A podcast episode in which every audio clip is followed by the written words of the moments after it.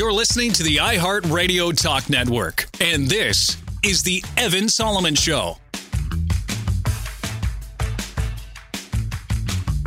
Hi, everybody. Happy Wednesday. Here we are getting deeper into the summer from coast to coast to coast. And we have a great show for you. But I'm going to start with a long rant on competence. I expect my political leaders to be competent, don't you? Competence is one of the critical expectations in anything. You hope when you hire a plumber, the plumber is competent to fix your pipes. A roofer, you want the roofer to be competent. Yeah, I did the job. I replaced the shingles. What about the guy fixing your chimney? Yeah, I did a great job. You look at it, seems competent. They take some photos of it, they show you, very competent. Holds up, that holds up. Now you can use your fireplace. Good job. You want the teachers teaching you and your kids to be competent. You want the bus driver driving the bus to be competent so you don't die in a bus crash. Competence is the base expectations. And when things happen, you want them to be competent and trained to deal with the situation. Hi, Doc. Are you competent? Yes. Well, I've got a new problem. Well, we can deal with that. The system has the competence to cope with new things. But right now, there is a crisis of competence, and that leads to a crisis of trust. If you don't think your leaders are competent, you don't trust your leaders. If you don't trust your leaders, then you turn to alternative sources and you begin the big breakdown.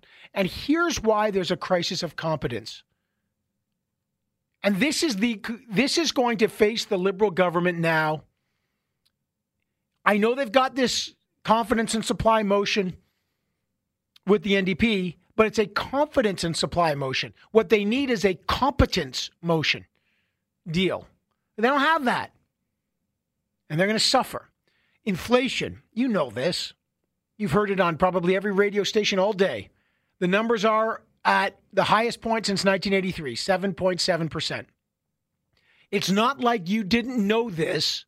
It's not like you didn't know they were at a 40 year high. It's not like you didn't know this because gas prices rose 12% in the month of May alone. It's not that you didn't know they were up 48% from this time last year. It's not that you didn't know that food prices were up 9.7% over last year. It's not that you didn't know that certain foods are up 30%. It's not that you didn't know that housing and rent costs are up. You know all this. Everything's going up. Now, why is it going up? Well, there's a million reasons. Supply chain disruptions post COVID, Russia's invasion of Ukraine, all that's true. But the government's job is to look as if they are competent to do something about it. They can, as Chrystia Freeland did last week, say, We've got a brand new affordability plan, and it's the plan I announced in April before these numbers were this bad. But it's new because the money that is coming is new. More money isn't the answer. You got to give people a break now. Inflation is killing people. And it and if it's killing people's wallets, it's going to kill your political support. So if you're a politician, you better be very wary. You've got to do something. I know they've floated the idea of a, a, gas tax break, and I know the conservatives have pitched it so the liberals won't swing at it, but they should. It's immediate, it's instant, and it helps. I spoke to the chief economist of Scotiabank, and I said, "Is the, is that a material impact?" He said, "Yeah, for sure. You you take 10, 11 cents off the price of gas, it, it matters." It matters. Now, people will say, oh, but it's not uh, structural and the gas companies are just going to crank it up. Well, maybe they will, maybe they won't. But it's an instant relief and it shows that you are ready to act. Not, well, you know, don't worry, the plan we had is working. If you're losing the game after two and a half periods and you're coming to the end of the third, you got to change the bloody plan. And the inflation plan that the Liberals thought they had when they trusted the Bank of Canada governor who said it was transitory. I asked the Bank of Canada governor, remember, four months ago. That word doesn't seem to be a very smart word anymore, does it, sir? That word does not accurately, it's a geologic word. It's transitory in the sense that everything will pass. We're all going to die. but it doesn't help the average person. And even he admitted transitory is a crappy word. Well, because inflation's it's not transitory, it looks permanent or semi-permanent and it's getting worse. And they do not have a competent plan. And then yesterday their competence was tested again. When?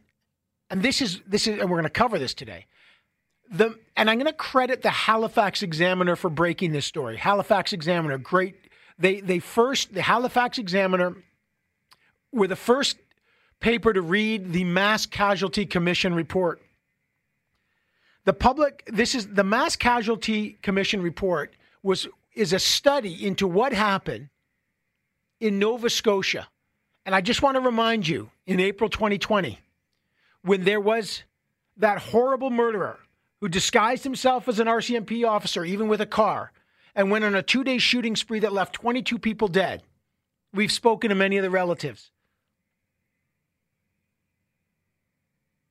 A police officer killed, a 17 year old teenager killed, a primary school teacher killed, a pregnant woman killed.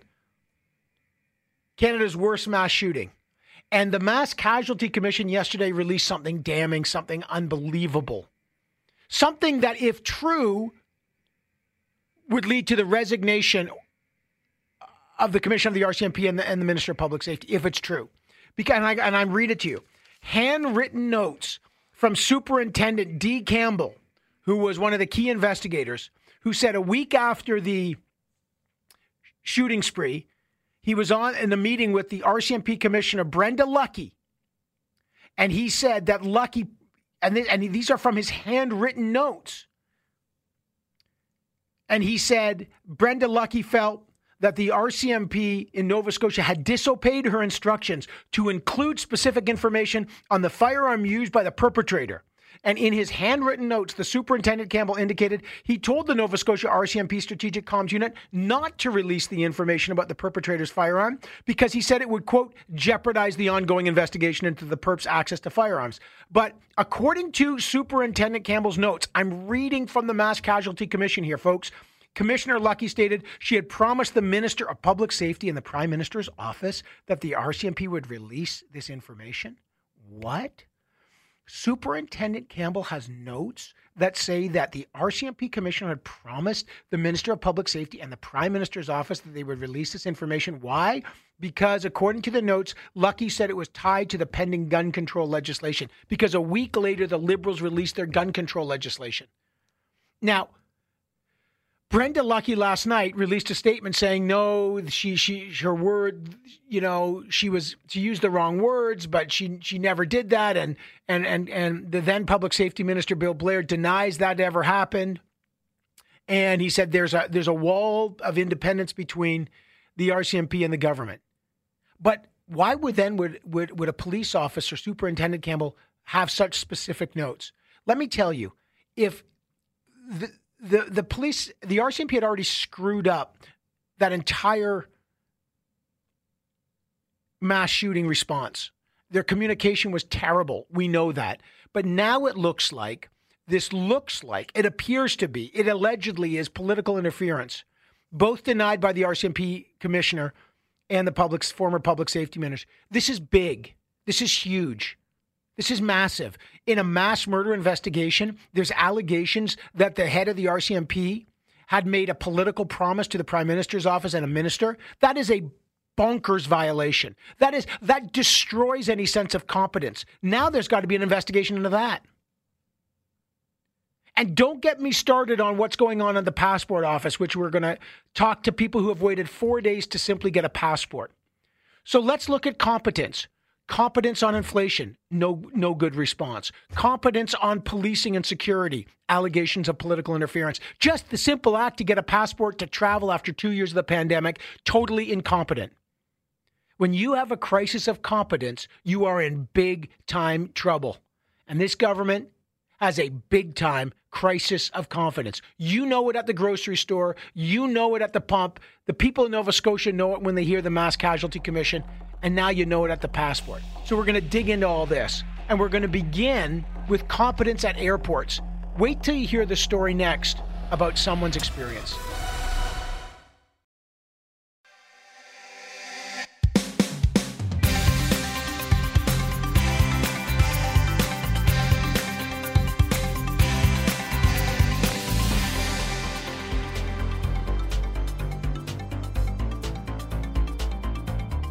Time in your car doesn't have to be time wasted. Join the evolution of talk radio. This is The Evan Solomon Show on the iHeartRadio Talk Network. Welcome back to the show today. On a Wednesday, we're talking about competence. I expect competence, you expect competence. That's how the society's supposed to work. Not just from our elected leaders, but let's say you buy a plane ticket, it's a contract.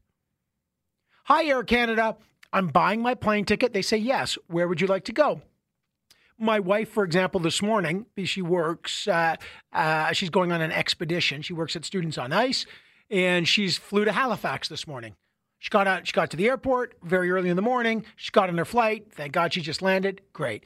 You have that expectation. I buy a ticket, you get on the plane, the plane delivers you safely, and you get off, and that's in return, you give the money. Sounds simple, right? But you can't get a passport right now because the lineups are bonkers. If you need a passport, you have to wait two, three, four days in a line. And for many people going to an airport, it's hell. And everyone's blaming the transport minister because he can't fix it. And the transport minister is blaming airlines and listen to what Omar Alghabra said. You know, look, there's endless lines, there's flight delays. He basically says, look, he's going to meet the airlines. Even, like the government and the airlines are both at fault here, but here's what he says. I'm going to be asking them to continue this work. Airlines have a duty as well. We're hearing some stories about luggage issues and and flights canceling. So cancellations, we want to make sure that the airlines as well do their part. I know they're working very hard, but we want to make sure they do their part. Airports also have to do their part. You know, the problem with politics is you make everything abstract. We are hearing stories about luggage. No, we're not. We're hearing stories about people like Andrew Koch. He and his partner were literally removed from their Toronto to Montreal flight on Friday with 10 other people because they were told, oh, you're on the flight, you have a seat, actually that's not your seat. We've double booked you. And andrew's on let's make it personal. Let's meet andrew. How you doing andrew? I'm doing good. How about yourself? I i your story's so bonkers. Like it's so crazy can you tell our listeners across the country what happened to you and your partner? Yeah so quite um quite the interesting travel day on friday. I, i've flown quite a bit over over the past few years. Um so we i don't know just normal normal travel. You know, get through security. Nothing really, no red flags, nothing like that. We go on uh, check check into our flights, um, board our flight with our zone. So we were luckily we had an early early boarding zone. So we get on the plane. We're sitting there. I don't know, probably 20, 30 minutes as boarding's going on, and then kind of start seeing uh, a bit of a commotion start happening in the aisle a little bit. There was a first I saw a family of four they got on the plane, they had their bag, kind of stood there for a few minutes, and then they were directed back off of the plane. Um, little did I know I'd re-meet with them a little bit later. Um, and then, yeah, an Air Canada employee actually, he wasn't working the flight, but he was in the attire for Air Canada and came up to us and said, "Hey, I think I think you're in our seat.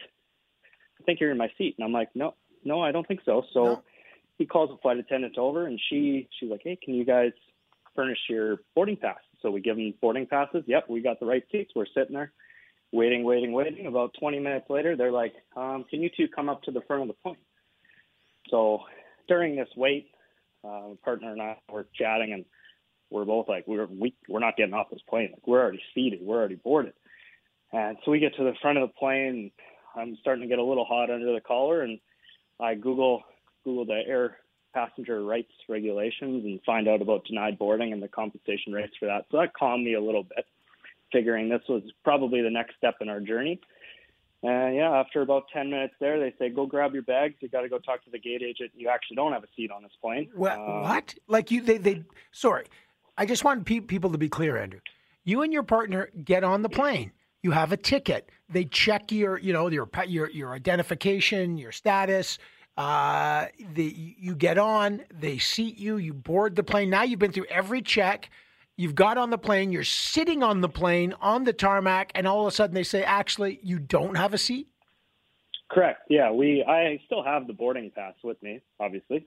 And um, yeah, we, we sat in the seats probably a good 45 minutes before we were informed that um, our uh, our rental agreement for those seats was no longer valid. And what what was their explanation? uh, just that, well, just that they had double booked, that they were overbooked, that somebody else somebody else actually had the seat. And like, fortunately, when I went to talk to the gate agent afterwards, and um, I took a took a voice memo on my phone because I figured it might become prudent in the future, depending on how Air Canada reacts to all this. Uh, but she admitted that we were denied boarding due to overbooking and that we were owed compensation. And um, yeah, unfortunately for myself, I only read like the Coles Notes version of the the air passenger rights on the plane, and it didn't um, didn't include like that for denied boarding, you are supposed to be paid compensation at the moment of denied boarding.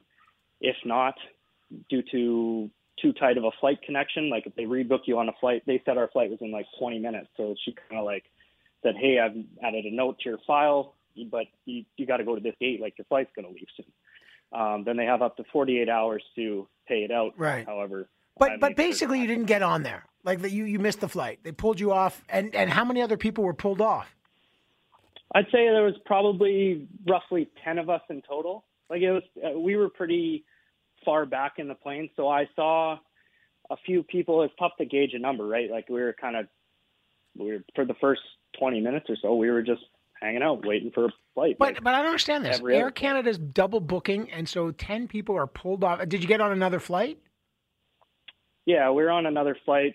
We were delayed probably another two or three hours um, for that flight, and then we we did eventually get to Montreal, and luckily we had no check bag, so there was no more kind of headaches there. But yeah. Well, what does it tell you? Like here, like this is the airline that you were living in. Did you just for the record? Did you get have you got compensated yet? I haven't even got a response yet. They haven't even said, "Oh, hey, we're really sorry, Andrew, to delay you three hours, pull you off. Here's, uh, here's, here's, you know, three hundred bucks or two or whatever they're supposed to give you." Yeah, it's it's significant amount more than that, and one of the stipulations is also that for denied boarding, they have to ask for volunteers first, which we don't know if they did because we were already on the plane. And after that, they can deny people boarding, but you can't deny somebody boarding who's already boarded. No, you can't pull right? pull someone. There's no nothing. You can't do that. That is that like that's in their regulations for denied boarding. They can say, hey, like if you aren't seated now and the plane's full, like tough luck. Here's some money. Sorry for your inconvenience. Um, but they can't pull you out of the hmm. seat and say that you actually are not flying on this plane today. So, what is your message to Air Canada? They haven't contacted you, they booted you, they delayed you, they basically broke the passenger bill of rights. There's been no compensation, no accountability, nothing. What's your message to Air Canada and the government on this? I mean, like, I'm I'm largely just disappointed. I'm a little like fearful. Like, for, um, through work, I traveled a lot. Like, I flew a lot in in the past, so I was fortunate to acquire a high, like a higher status through Aeroplan. Um, so through that, I have phone numbers. I have people I can call. Like when I when we were coming back, um, I stopped in stopped in the lounge and I talked to customer service there. You walk by the cut like it took me three seconds to speak to somebody at customer service um, in the lounge, and you go to the customer service desk in Pearson, and there's there was probably 200 people waiting in line there, right? right. So like I was uh, fortunate to have have these advantages to me, and it, it hasn't gotten me anywhere. Still, I can only imagine how they're how they treat like huh. just your average traveler who does one or two holidays a year. Like I spoke that family of four that I saw get off the plane while we were waiting for the next flight. I I walked over them. I'm like, hey, I had on my phone the yeah the passenger rights, and I said, hey, here's your you are I had no idea. You were kicked off of a flight, but like blah blah blah. I can send this to you. You can look this up. And they were like, ah, you know, we don't want the house. And Andrew, I, I got to hit it. But Andrew, your story. So first of all, I thanks for sharing it because I think people need to know about your rights. Andrew Koch, thank you. I got to take a break, sadly, but when we come back, more on incompetence.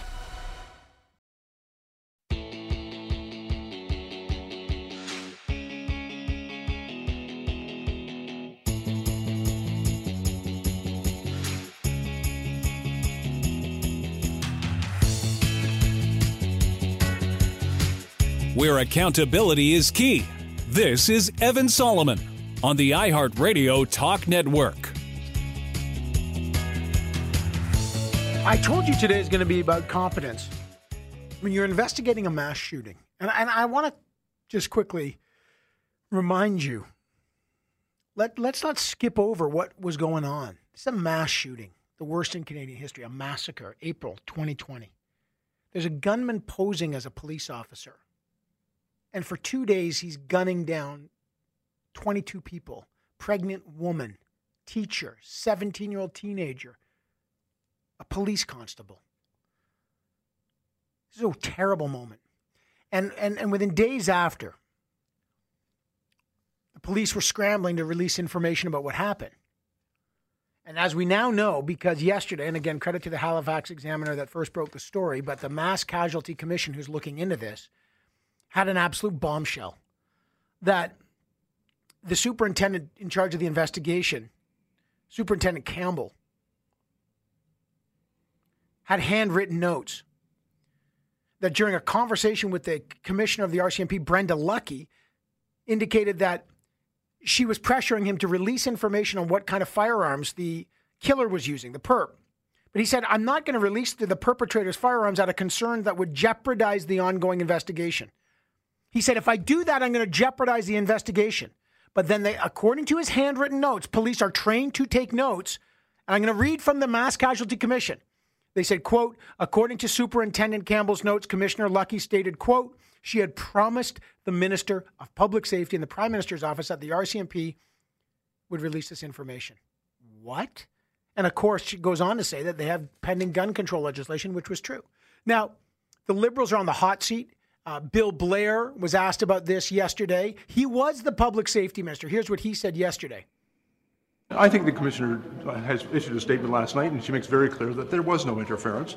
She had a conversation with her subordinates, and, and that's her job as the commissioner, but there was no pressure brought to bear and, and no interference with the operational decisions of the RCMP. Well, well, he may say that, but that totally contradicts Superintendent Campbell's notes. Why then would Superintendent Campbell write those notes? Conservative House Leader John Brassard has been on this and questioned Bill Blair, and he joins us now. Hello, sir. Hey, Evan. How you doing? Baffled this is look. This is look. If this is true, this is a political interference at the highest level. Now, we, the, now Brenda Lucki, the commish, has denied this, and now you've got Bill Blair denying it. Mr. Brassard, what's your take? Evan, you and I, uh, the news broke 18 hours ago. You and I were uh, were on power play together, and, and I was expressing shock. Now I'm I'm just plain angry over this. Um, the more information that comes out, uh, the more it's clear that look, the, the, the chief superintendent uh, Campbell in Nova Scotia, you said it. You said it at the beginning that police officers are trained to take notes. That's what they do. Many of those notes are, are presented as uh, legal evidence in court proceedings, and in the case of the uh, the inquiry, these are the notes that were submitted by by uh, Superintendent Campbell, who was the lead investigator on the ground. His notes state very clearly that Commissioner Lucki had made a promise uh, to uh, the Prime Minister's office and the Public Safety Minister's office. Bill Blair was the Public Safety Minister at the time that they would release information. He made it very clear, and there were other RCMP officers that were in the room, and and you know Scanlan is is another one, that they weren't going to release any of this information because it was going to jeopardize the investigation. Just 12 days after the shooting, the government introduced an order in council restricting 15,000 different firearms. Their intent was to use this mass tragedy to further their political agenda and ideology. There's no other conclusion that can be drawn here. But let me let me just let, let, me just on that, Mr. Brassard. Yeah. I don't look. Governments are entitled to respond to events, whether or not they have gun control legislation in uh, in response to a mass shooting. Look, we can. I don't want to fight about gun control legislation because uh, because that's not the, the topic today. Is I think in some ways different and insignificant. They may have done that, but if they decided to use this tragedy and pressure the commission of the RCMP to then press her own team to release information that would help their political agenda. This is political interference at the highest level. This is a major allegation. And and and and I'm with you in the sense that I'm I I can't believe that a police officer of the caliber of, of Superintendent Campbell would take specific notes. And then, you know, Bill Blair said there was no interference. And I want you to read, I want you to respond, Mr. Brassard, on the RCMP Commissioner Brenda Lucki's. Last night, she releases this statement. I want to acknowledge and address information included in the uh, Mass Casualty Commission. I would never take actions or decisions that could jeopardize an investigation. She says, I did not interfere in the ongoing investigation in the largest mass shooting in Canadian history, she says.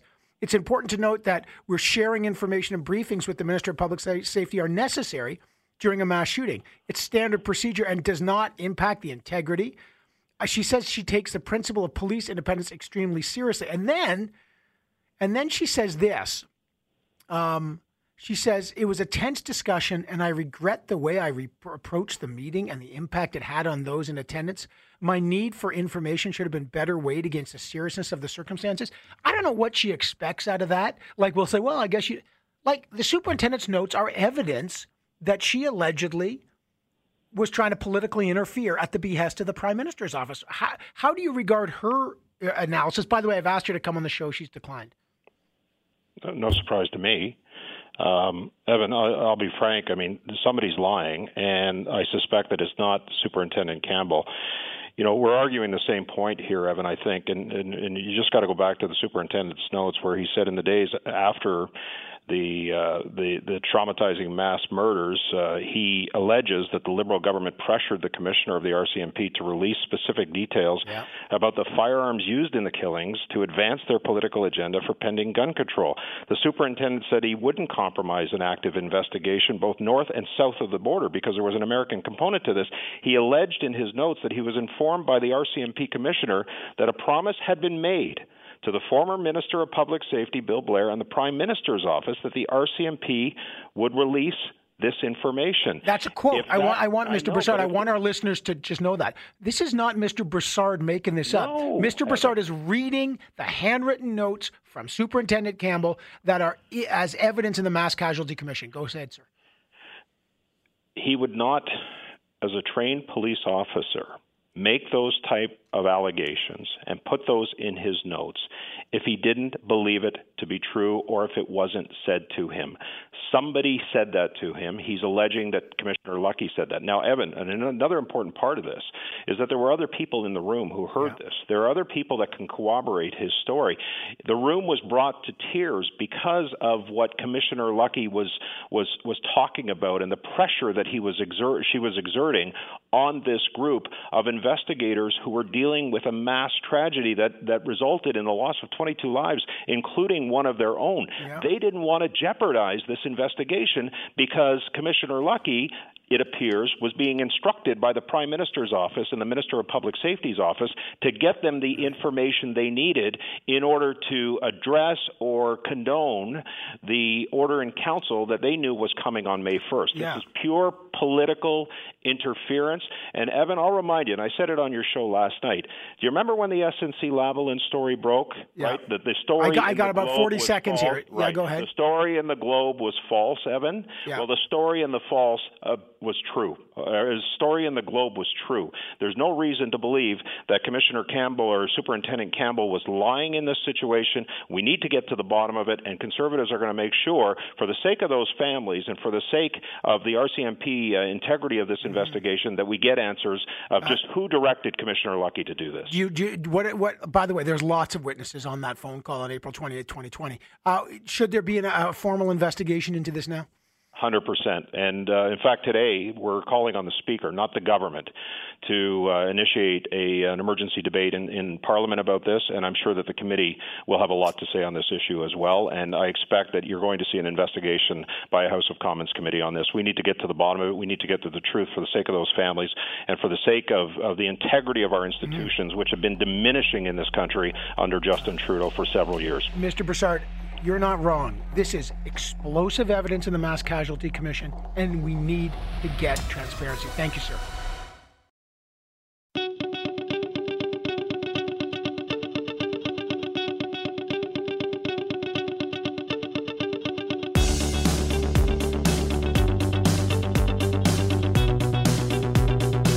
where you meet the people behind the story. It's the Evan Solomon Show on the iHeartRadio Talk Network. It's been a long way to travel. And now that we can travel again, a lot of people said, okay, let's go. Oh, I got to get my passport renewed. Seems like a simple function. How hard can it be? Canadian citizens getting a passport. It's been a nightmare. The passport office is a joke. I told you the theme of today was going to be competence. But Karina Gould, the Minister of Families, Children and Social Development, who's faced questions about passports, and she keeps saying, you know, we're doing our best, we're doing this is a joke. This is so bad that in a G7 country, people are sitting for days, and this is the best they could come up with. There is a huge volume of demand right now following the pandemic. Um, it's something that you know we have been planning for and making uh, changes to the passport program on since uh, you know well into last fall. Uh, but that being said, we received a very large volume February, March, April. Continue to receive high volumes. Yeah, I, that was being must be impossible to to anticipate that when you cork people up for two years, when you finally say now you can leave, everyone wants to leave how hard is it to get passports? Apparently, too hard. And Marie Tremblay has been, get this, this is Canada, June 2022. And a mom named Maria Tremblay has been camping outside a passport office in Montreal for two days. She ordered her six month old's passport on April 19th. She was supposed to get it by May 17th. They are leaving for a Wednesday, uh, a wedding on Tuesday and she's just had horrible news after these long sleepless nights.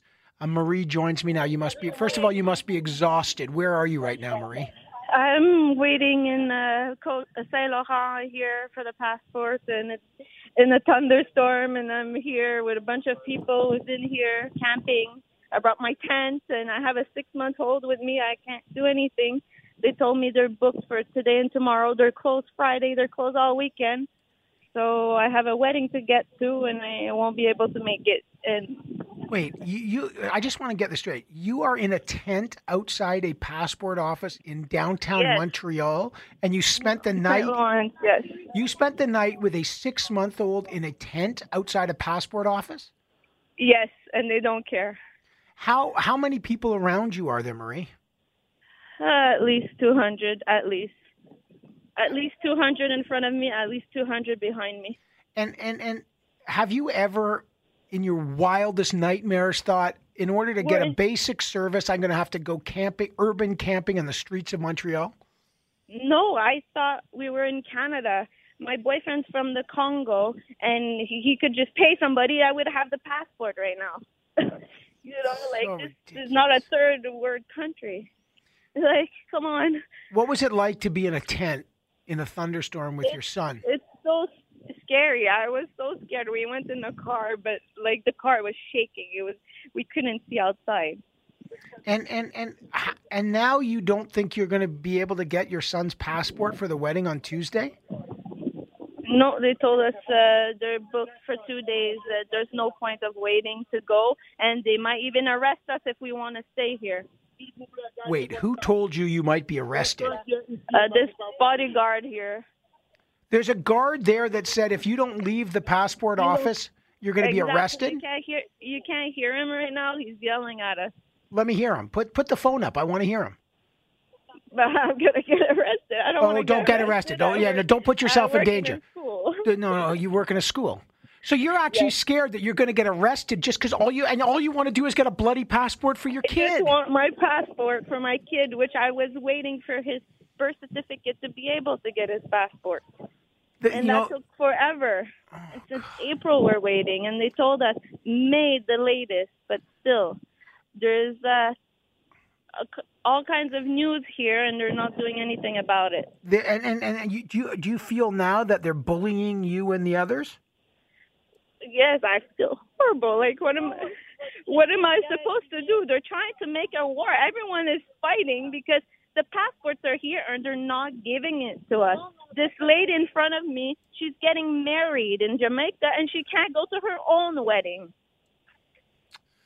And have they have have have they been have they been honestly? Are they treating you with Are they being bullying? Are they being polite? They're Are, are no, they're not being polite. They're you can't. This guy is say stay at your place or else we're calling the police. There's So Jean Coutu here. They can't. You can't even go pee for two days. You can't even go pee. They blocked us from going to the bathroom. oh my God! So how- what are you doing? How are you getting food? How are you going to the They said if we if we don't, I went to pee behind the dumpster. Oh my God! This is this is Canada, Marie. What is going on here? And there's people all around seeing me pee behind a dumpster. I don't care. Like I need this passport. And Friday they're closed because of Saint Jean. Oh my God! What when you hear the minister, Karina Gould, say, "We've hired 600 additional folks since January. We're hiring true. another 600." Uh, what do you mean? What do you what do you make of that? I that? don't think it's true. There's one printer and there's like one person working since the beginning. And they're saying they're giving out numbers, but I never saw them come out. I've been walking back and forth, back and forth. And I got my mom here to come get the baby because you can't stay another night like this. Are you prepared to stay another night? I'm staying until Monday, Tuesday if I have to. What? You're going to stay four or five days in a tent in downtown Montreal, peeing behind a dumpster to get a bloody passport? Yes. I need a, my passport. I Oh, need my, my son's God. passport. My passport is fine. He's not a criminal. He's a baby. This is so stupid. Can you imagine? You can order something on Amazon, it comes overnight. You can't get a passport from the federal government. I know. What does this tell you? What's your message? Uh, I don't know what to say. I just I don't want to live in Canada anymore. This is worse than any country I ever been to. Is that right? Like, like I don't know. It's just as hard to get a passport as Cuba. Like they can't leave. This is, we in a this, this is, this is, you, you feel like you feel like a prisoner in your own country? I'm a prisoner. I I'm not gonna leave my son behind. His uncle is getting married. He paid for a ticket for us to afford. On that leave, a teacher cannot afford. They pay me half of my salary because of COVID, so half of the half. So I get paid a quarter. So do you, you think I can afford this? No, they paid for us to go, and now we can't even go. It's so stupid. They could just say, "Hey, travel on your mom's passport." They're just, you know, like they have so many ways out of this. Marie, Next we- week, he's not going to look the same. Since I took the picture, and they told me my son has to be here because they don't believe me it's for my son. Oh God, Marie, can you do me a favor? It's like let's stay in. T- I want to know. I want your story. Do you mind if we stay in touch, and so we can find out if you get this thing? I am. Is, Yes, I am so sorry. Please stay safe out there. Like this is this is so outrageous. people It's so. starting to fight. They're gonna. I don't know. It's gonna start a war. Justin Trudeau signs. He wants a war. He doesn't want Canadians to be able to leave the country. Oh Plain and simple. Marie Tremblay camped outside a passport office in Montreal since yesterday, prepared to do it till Tuesday for a six month old. Marie, let's stay in touch. Please stay safe, okay? Seriously, stay Thank you. safe. Don't get involved in anything dangerous. All right. You're a teacher. This is, this is a young mom, a young teacher, a young mom. This is like, I'm sorry. I told you the show today was about competence. Airlines, passport offices, inflation, investigating mass murder. We got a serious problem on our hands. We're going to take a break. The war room's next. Wait till you hear this.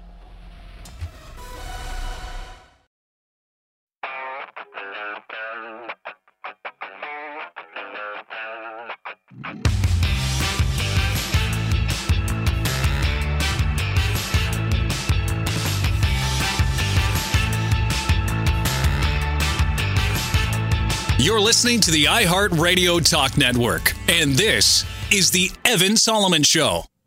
Inflation at a um, 40 year high, 7.7%. We just talked to a woman who has waited two days at a passport office, won't get the passport, is going to wait, camped out, peeing behind a dumpster, crying, says she's being bullied, and won't get a passport for her six month old son in Montreal. Passport disaster. And then allegations of political interference from the Mass Casualty Commission, which are just absolutely explosive. Handwritten notes by Superintendent Campbell alleging that the commissioner of the RCMP says she was doing the behest of the Prime Minister's office and the Minister of Public Safety by making him jeopardize, in his words, the investigation and release information about the weapon. Massive story. The RCMP denies they did it. The minister denies he did it, but the, the notes remain what they are.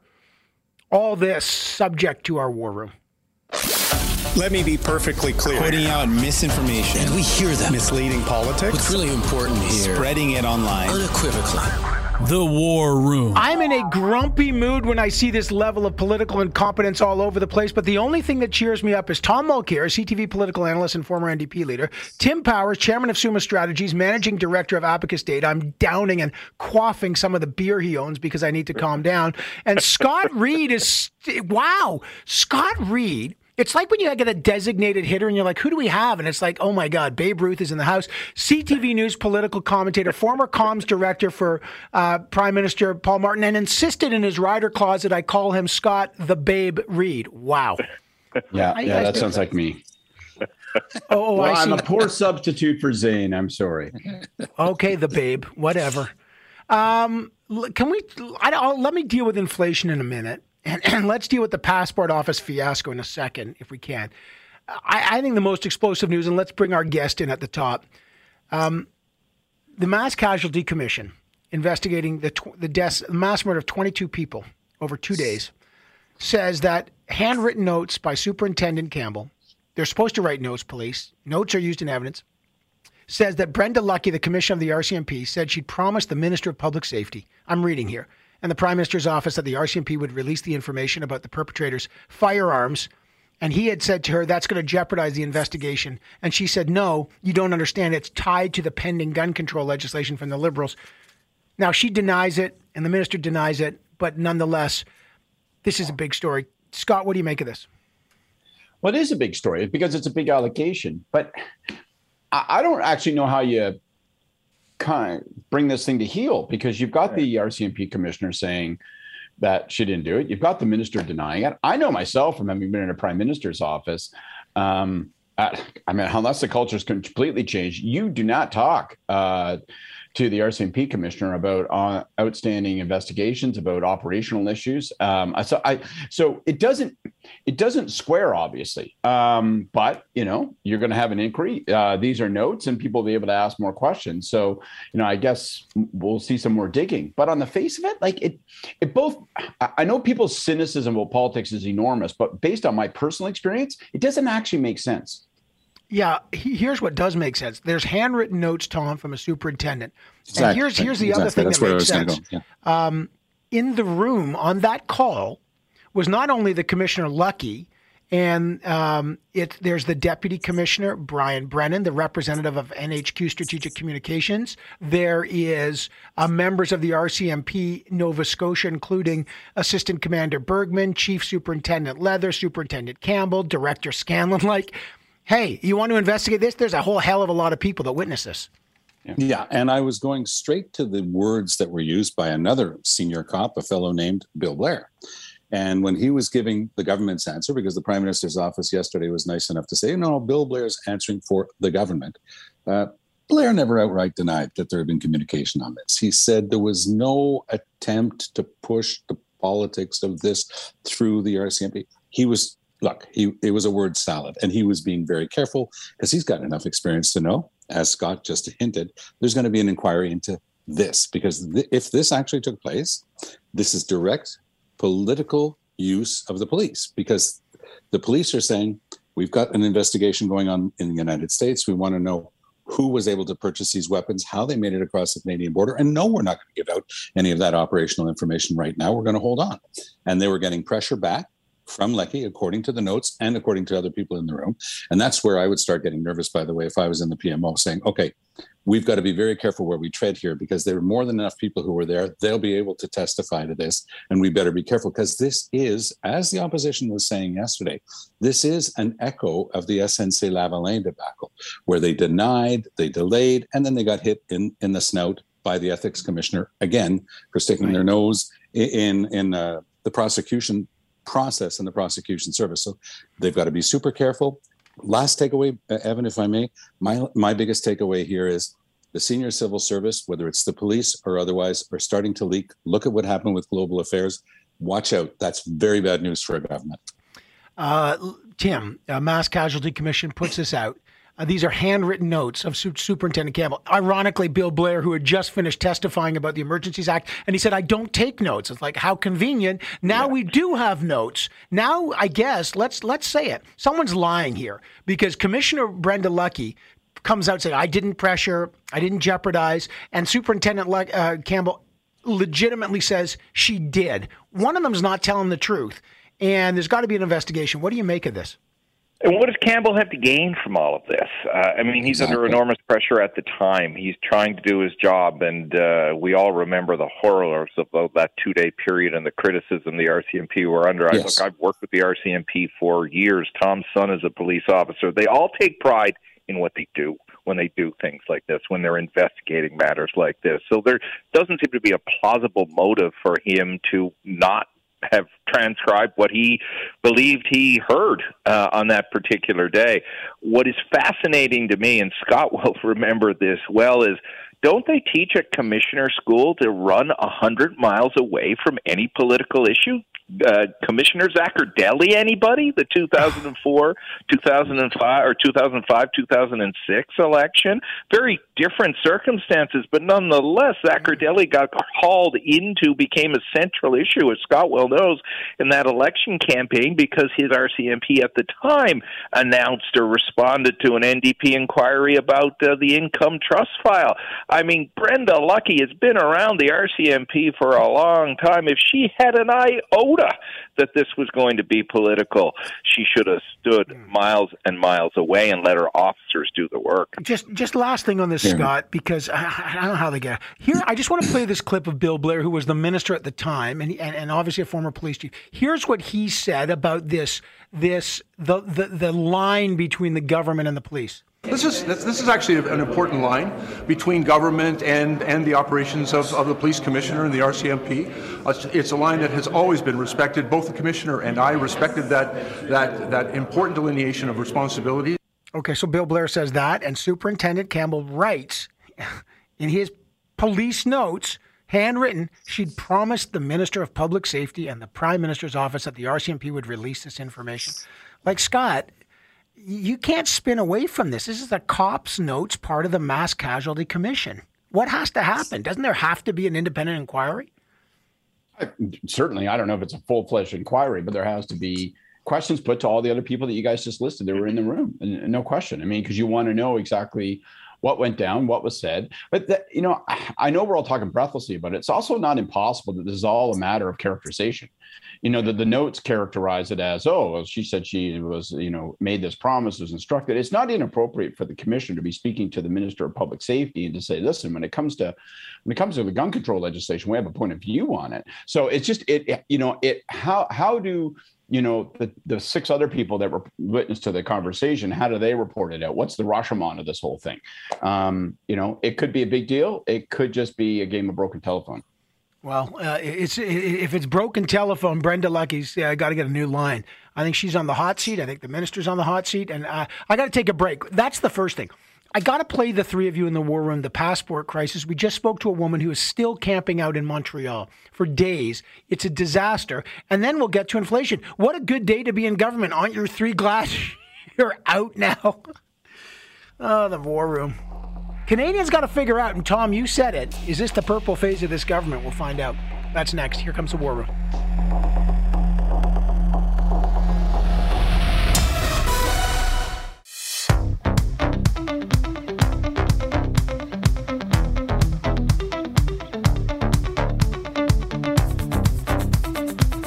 Strong views, powerful opinions. The Evan Solomon Show continues on the iHeartRadio Talk Network.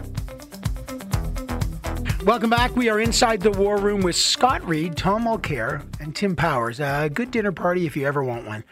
Um, let's start with um, Tim Powers on this one. Inflation's just at a 40 year high, guys. That's it. It hasn't been this high since 1983, which was the last time Tom had a ponytail. Now he's, he's got it back, which is probably true.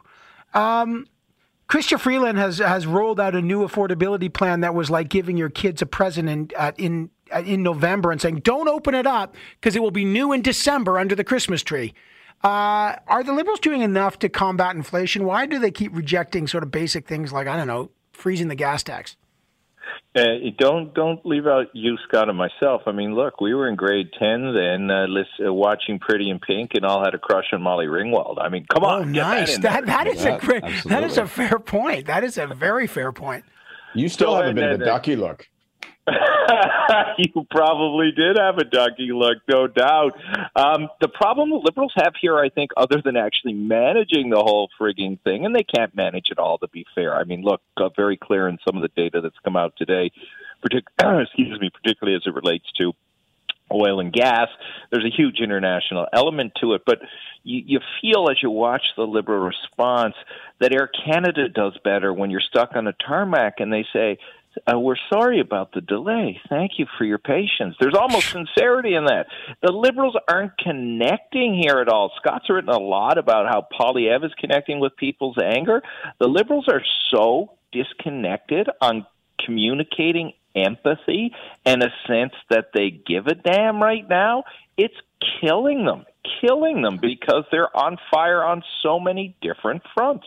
Oh my God, Scott! I, I could play a clip of the woman. Maybe we have it, Chris. Uh, we just literally spoke to a woman who's camping out for days outside of a passport office she, with her six-month-old. She can't to get a passport. She's going to be there for days. She says they're being bullied. Listen to this. I brought my tent and I have a six month old with me. I can't do anything. They told me they're booked for today and tomorrow. They're closed Friday. They're closed all weekend. So I have a wedding to get to and I won't be able to make it. Yeah, I mean, Scott, she's like, this is a this is a this is a nightmare. How about this? Just I just one more because I get this blew me away. Listen. They can't. You can't even go pee for two days. You can't even go pee. They blocked us from going to the bathroom. I went to pee behind the dumpster. Like Scott, this is Canada, Mont- downtown Montreal. What what does this tell you? Well, it tells you that this government has got challenges on its hands and it's doing a poor job of managing them. Like I, I, I you know, on, on this, you know, it, this passport issue, um, airports, and yes, people can say and point out, well, these are global issues. We see these happening all over the place. There's all sorts of, you know, challenges of labor force. There's all sorts of challenges in terms of, uh, you know, systems and structure.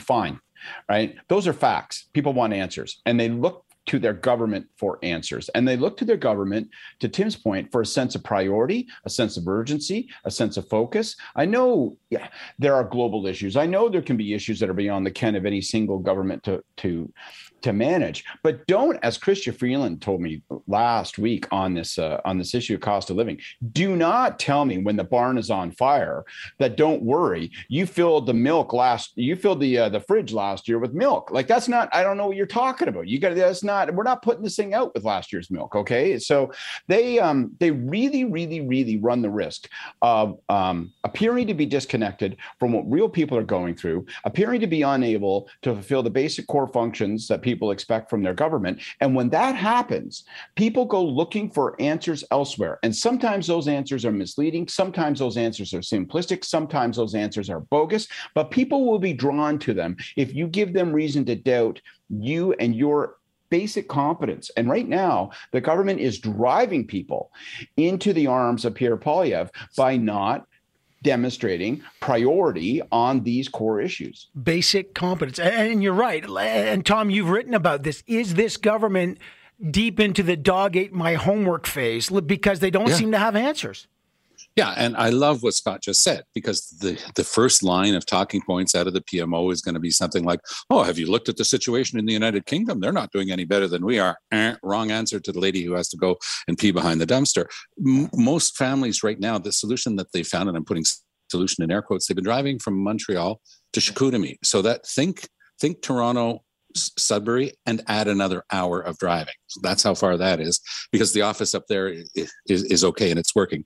So Montreal, of course, big center, you know, lots of people who travel.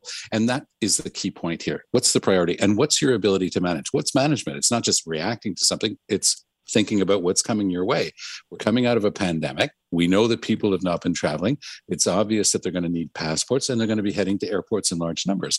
When Pearson broke down and the Minister of Transport blamed passengers, saying, "Oh, they, you know, they're rusty. They they've forgotten how to take out their laptops." L- laptops. I'm sort of going, "Okay, I can't believe that that guy just said that." And then he said the next week, "But we're going to hire 600 new screeners." So maybe there was a government problem as well, Mr. Minister. And that's what people are getting here, and that's why people are so riled up right now. They're sort of going, "Is this a breakdown in the ability to do the basic, most competent, simple public administration. Mr. Trudeau was down in California, important meetings with Biden and Governor Newsom and all that. Then he got ill, and we hope he's recovered completely because now we find out that he's going on a three continent trip to a bunch of international events.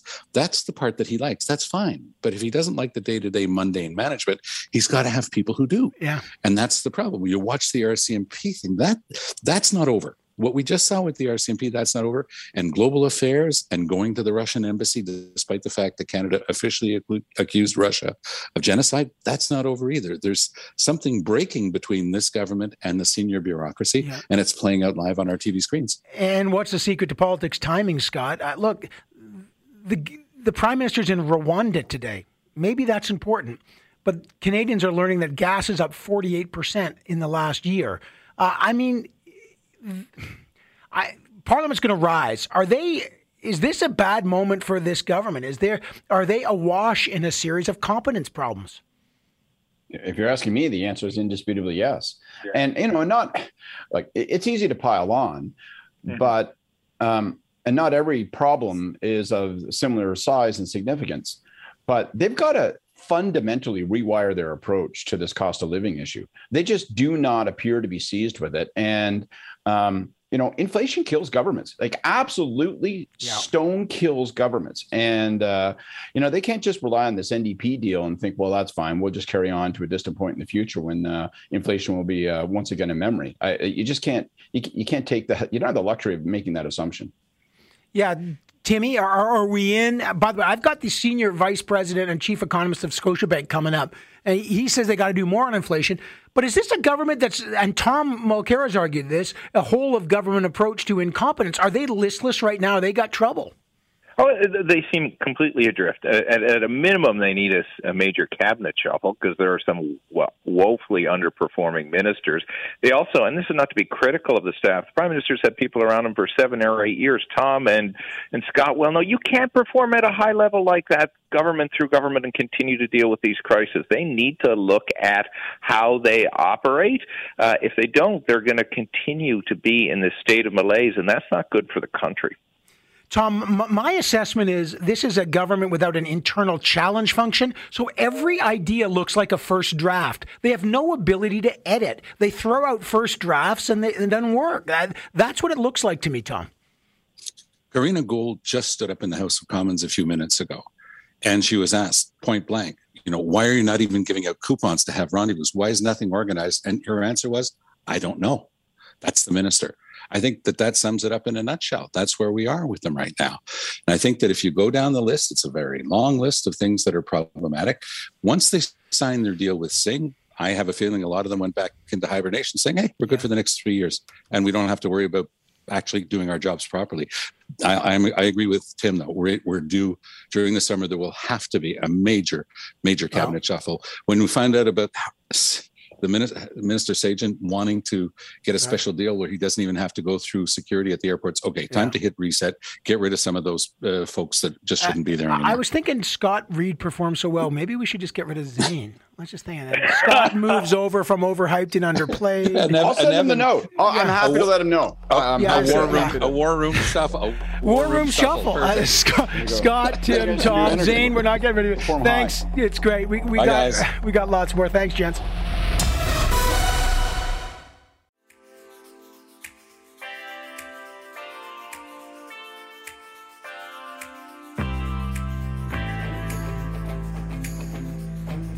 Paying close attention to your money, your world. You're listening to The Evan Solomon Show on the iHeartRadio Talk Network. Forty years ago, 1983, inflation was about this high. And I was just uh, seeing the remake of Top Gun. It wasn't even out yet.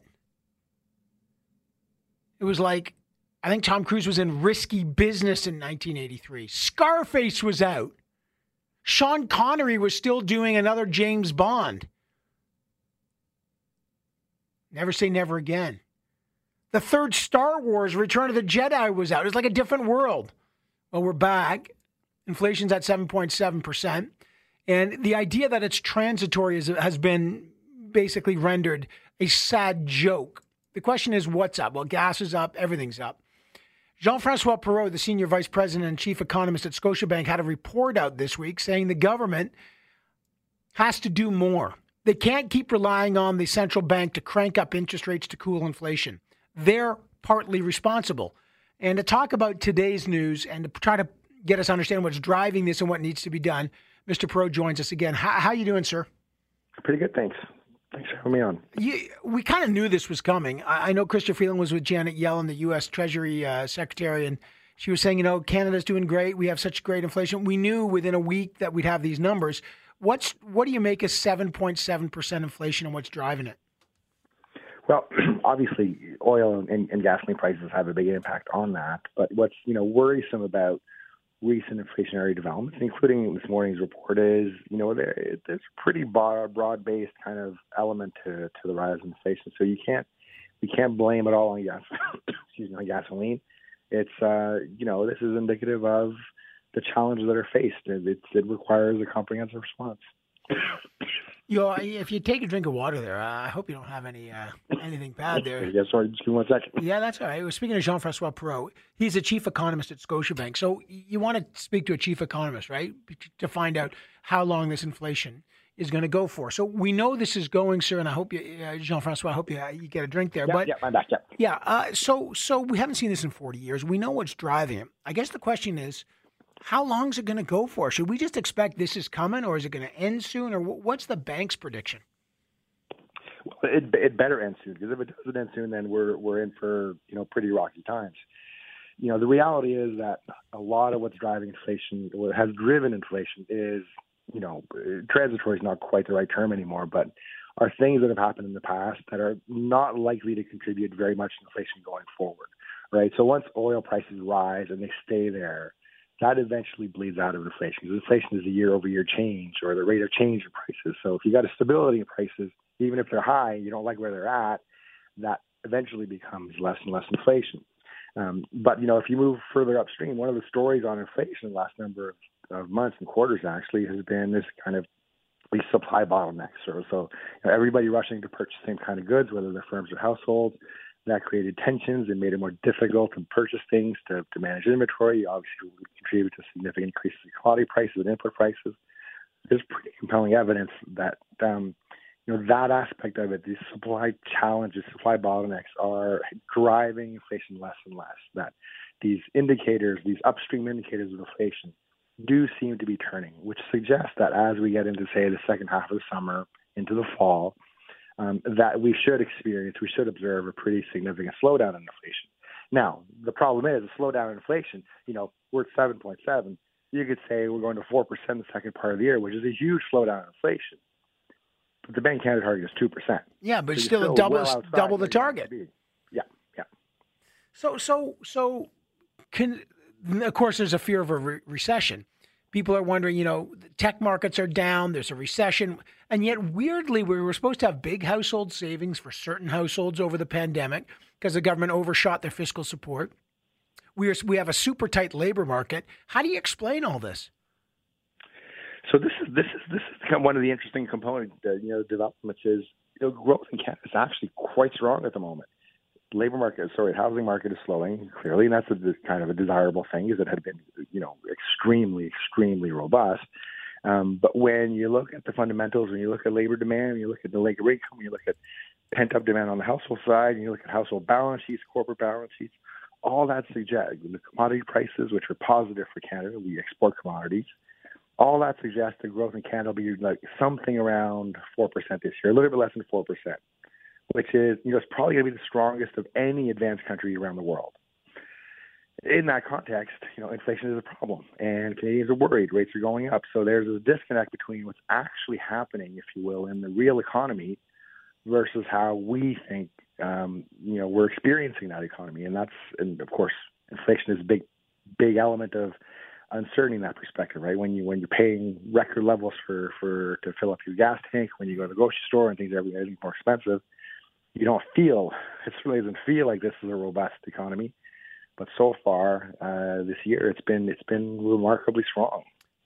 I'm speaking with Jean-François Perrault, the uh, chief economist at Scotiabank. You'd done a report, and you and I had spoke about it earlier uh, in the week. What should the federal government be doing more on their side to tackle inflation? I think so. I mean, listen, you know, inflation is inflation is a problem. You know, whether it comes down second part of this year or not, um, you know, the reality is that we're just we're just dealing with unprecedented levels of inflation, right? Like you go got to go back 40 years for this. And while in principle, actually not in principle, while in, in in fact, you know, the Bank of Canada is the organization in the country that is tasked with controlling inflation. Um, the reality is, and, and the agreement between the Bank of Canada and the government is that it is a joint responsibility of both achieve 2% inflation. So we're simply thinking that in this context, in this context of exceptional inflation, of you know basically we haven't, most of us haven't lived through this inflation uh, in a professional capacity. That if this isn't the circumstance in which coordination between the government and the Bank of Canada to bring inflation down is is required, then you're basically never going to have to you're basically never going to have to worry about them coordinating. Right. So that's kind of the thinking behind it. Like these are exceptional circumstances. Normally, the Bank of Canada should be doing this, but you know, what's the harm in trying to help given given that we're so outside our comfort zone on inflation? Yeah, maybe they just got to rein it in. Uh, okay, it's 1983. Do you remember where you were in '83? Do you have any idea, like the songs on the playlist when you in 1983? Well, I remember. I remember the movies, and you know, when you're going through the movie list, thinking, hey, you know, 1983 wasn't that bad. Yeah, it was pretty good, right? Listen to this. The the top song of 83 was Every Breath You Take by the Police. and it beat out Billie Jean by Michael Jackson and then Flashdance What a Feeling by I'll give you a dollar if you know who sang What a Feeling. Irene Cara. Oh my god, you knew that. I owe you a buck. Okay, how about this? I'll double your money. Who did uh, this one? I think you'll know.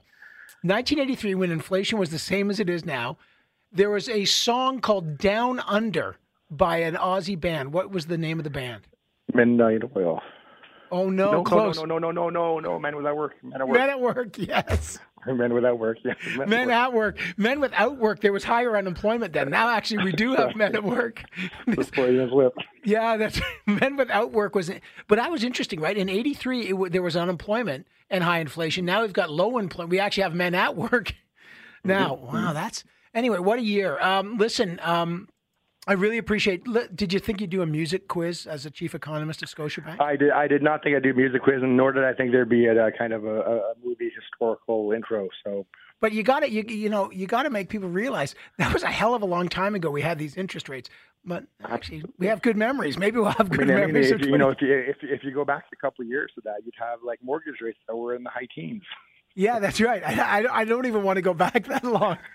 Jean-François Perrault, here we are doing a musical tour of the 80s, sadly, because inflation is now at 7.7%. Thank you, sir. I really appreciate it. Take care of yourself. Hey, stay healthy. You're very welcome. Thank you. Thanks, man. Boy, I owe him a buck. Irene Cara, Flashdance? Very impressive.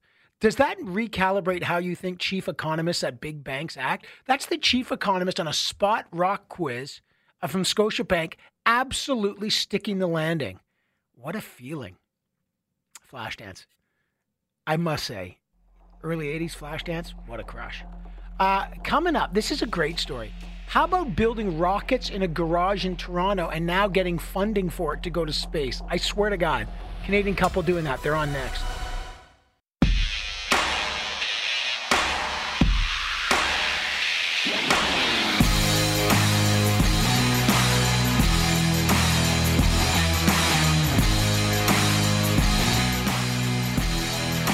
Authentic voices, real conversations.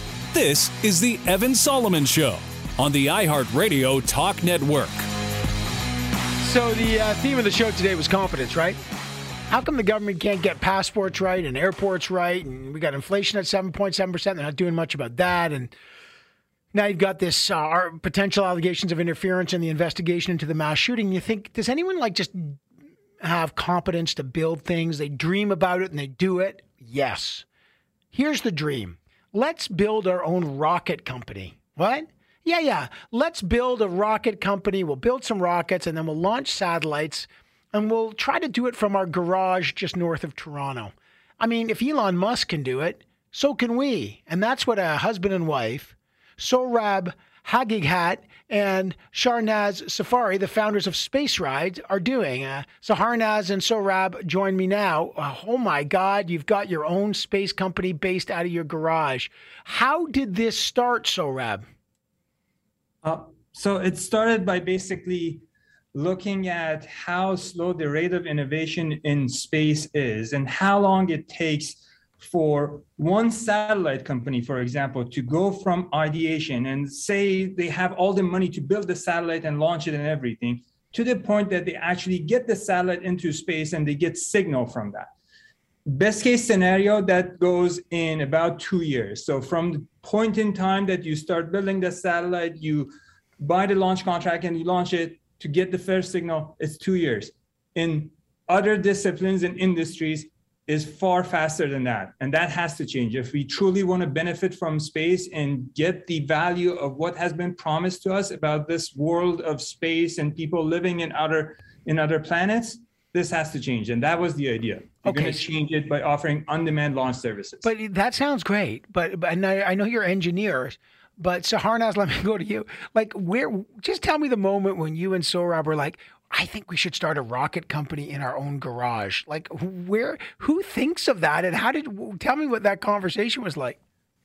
Um, I mean, the idea. I'm I I'm on the business and operations side, but the idea came from Sohrab, um, and I was supporting him on the business side because he was so confident in this is going to work. This is what the industry needs. Um, you didn't say so, Rob. Sorry, you didn't just say, "Okay, I'm the business person." Starting a rocket company in our garage is a pretty crazy idea. So, Rob, you didn't you didn't give him the old "Are you sure, honey"? Um, I did ask a lot of questions. Um, it took us months.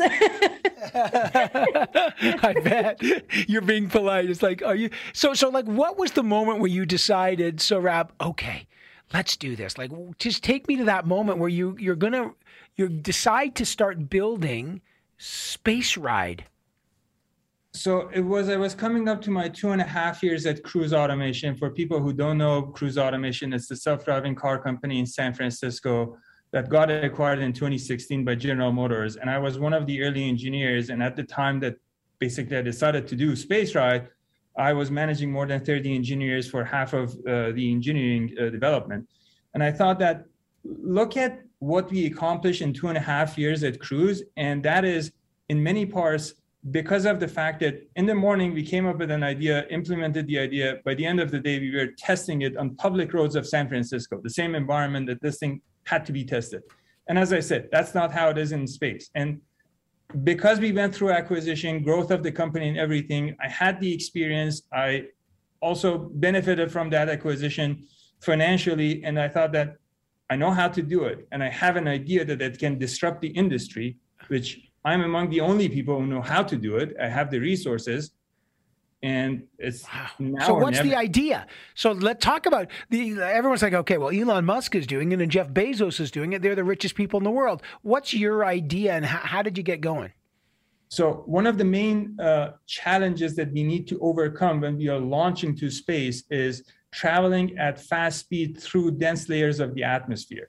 That requires a lot of structural design and implementation. That requires a lot of calculation to be done but what if you can avoid that? What if you can bypass all those dense layers and then launch above the atmosphere? Not only you're not going to deal with all those structural and propulsion elements, you can design your rockets to be optimum for vacuum condition that allows you to lower the cost of launch. And on top of that, you're not putting an ounce of chemical into any of the layers of the atmosphere. You are not going to harm ozone layer just because you want to launch another satellite. So this idea has all of it, easier to implement, cheaper and more affordable for the customer, and better for the planet. And and what is it? You're basically, as I understand it, you basically have a giant hot air balloon. You lift up the rocket on a platform like you you you float it up above the the sort of the atmosphere and then you launch it in the thin air. Is that right? So everything is right except that it's not a hot air balloon. It's a stratospheric balloon that can be run on helium or hydrogen. And, and so so so and then you got to get a rocket. So how far along are you on on on this? I I I'm yeah, I know I'm talking to Sohrab uh, Saharnaz. I'm not talking to you not because I, I don't want to, but I know this is the engineering side. Then we'll get to the cash side in a second. But Sohrab, like how far along are you on this? We are literally a year away, a a year away from launching to space.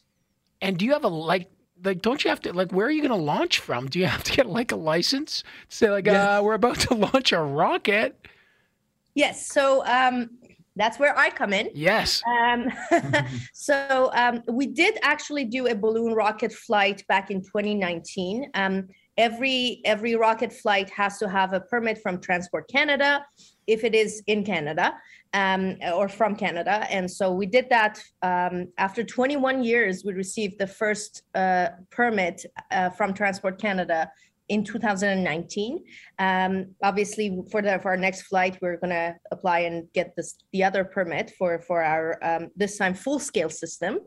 Um, and um, where we're launching from, we have uh, a- an agreement with the Canadian Space Agency. Um, they have a balloon launch facility out of Timmins, Ontario, which um, we can use when Wow. it's not in use by CSA. So that's where it's going to happen from.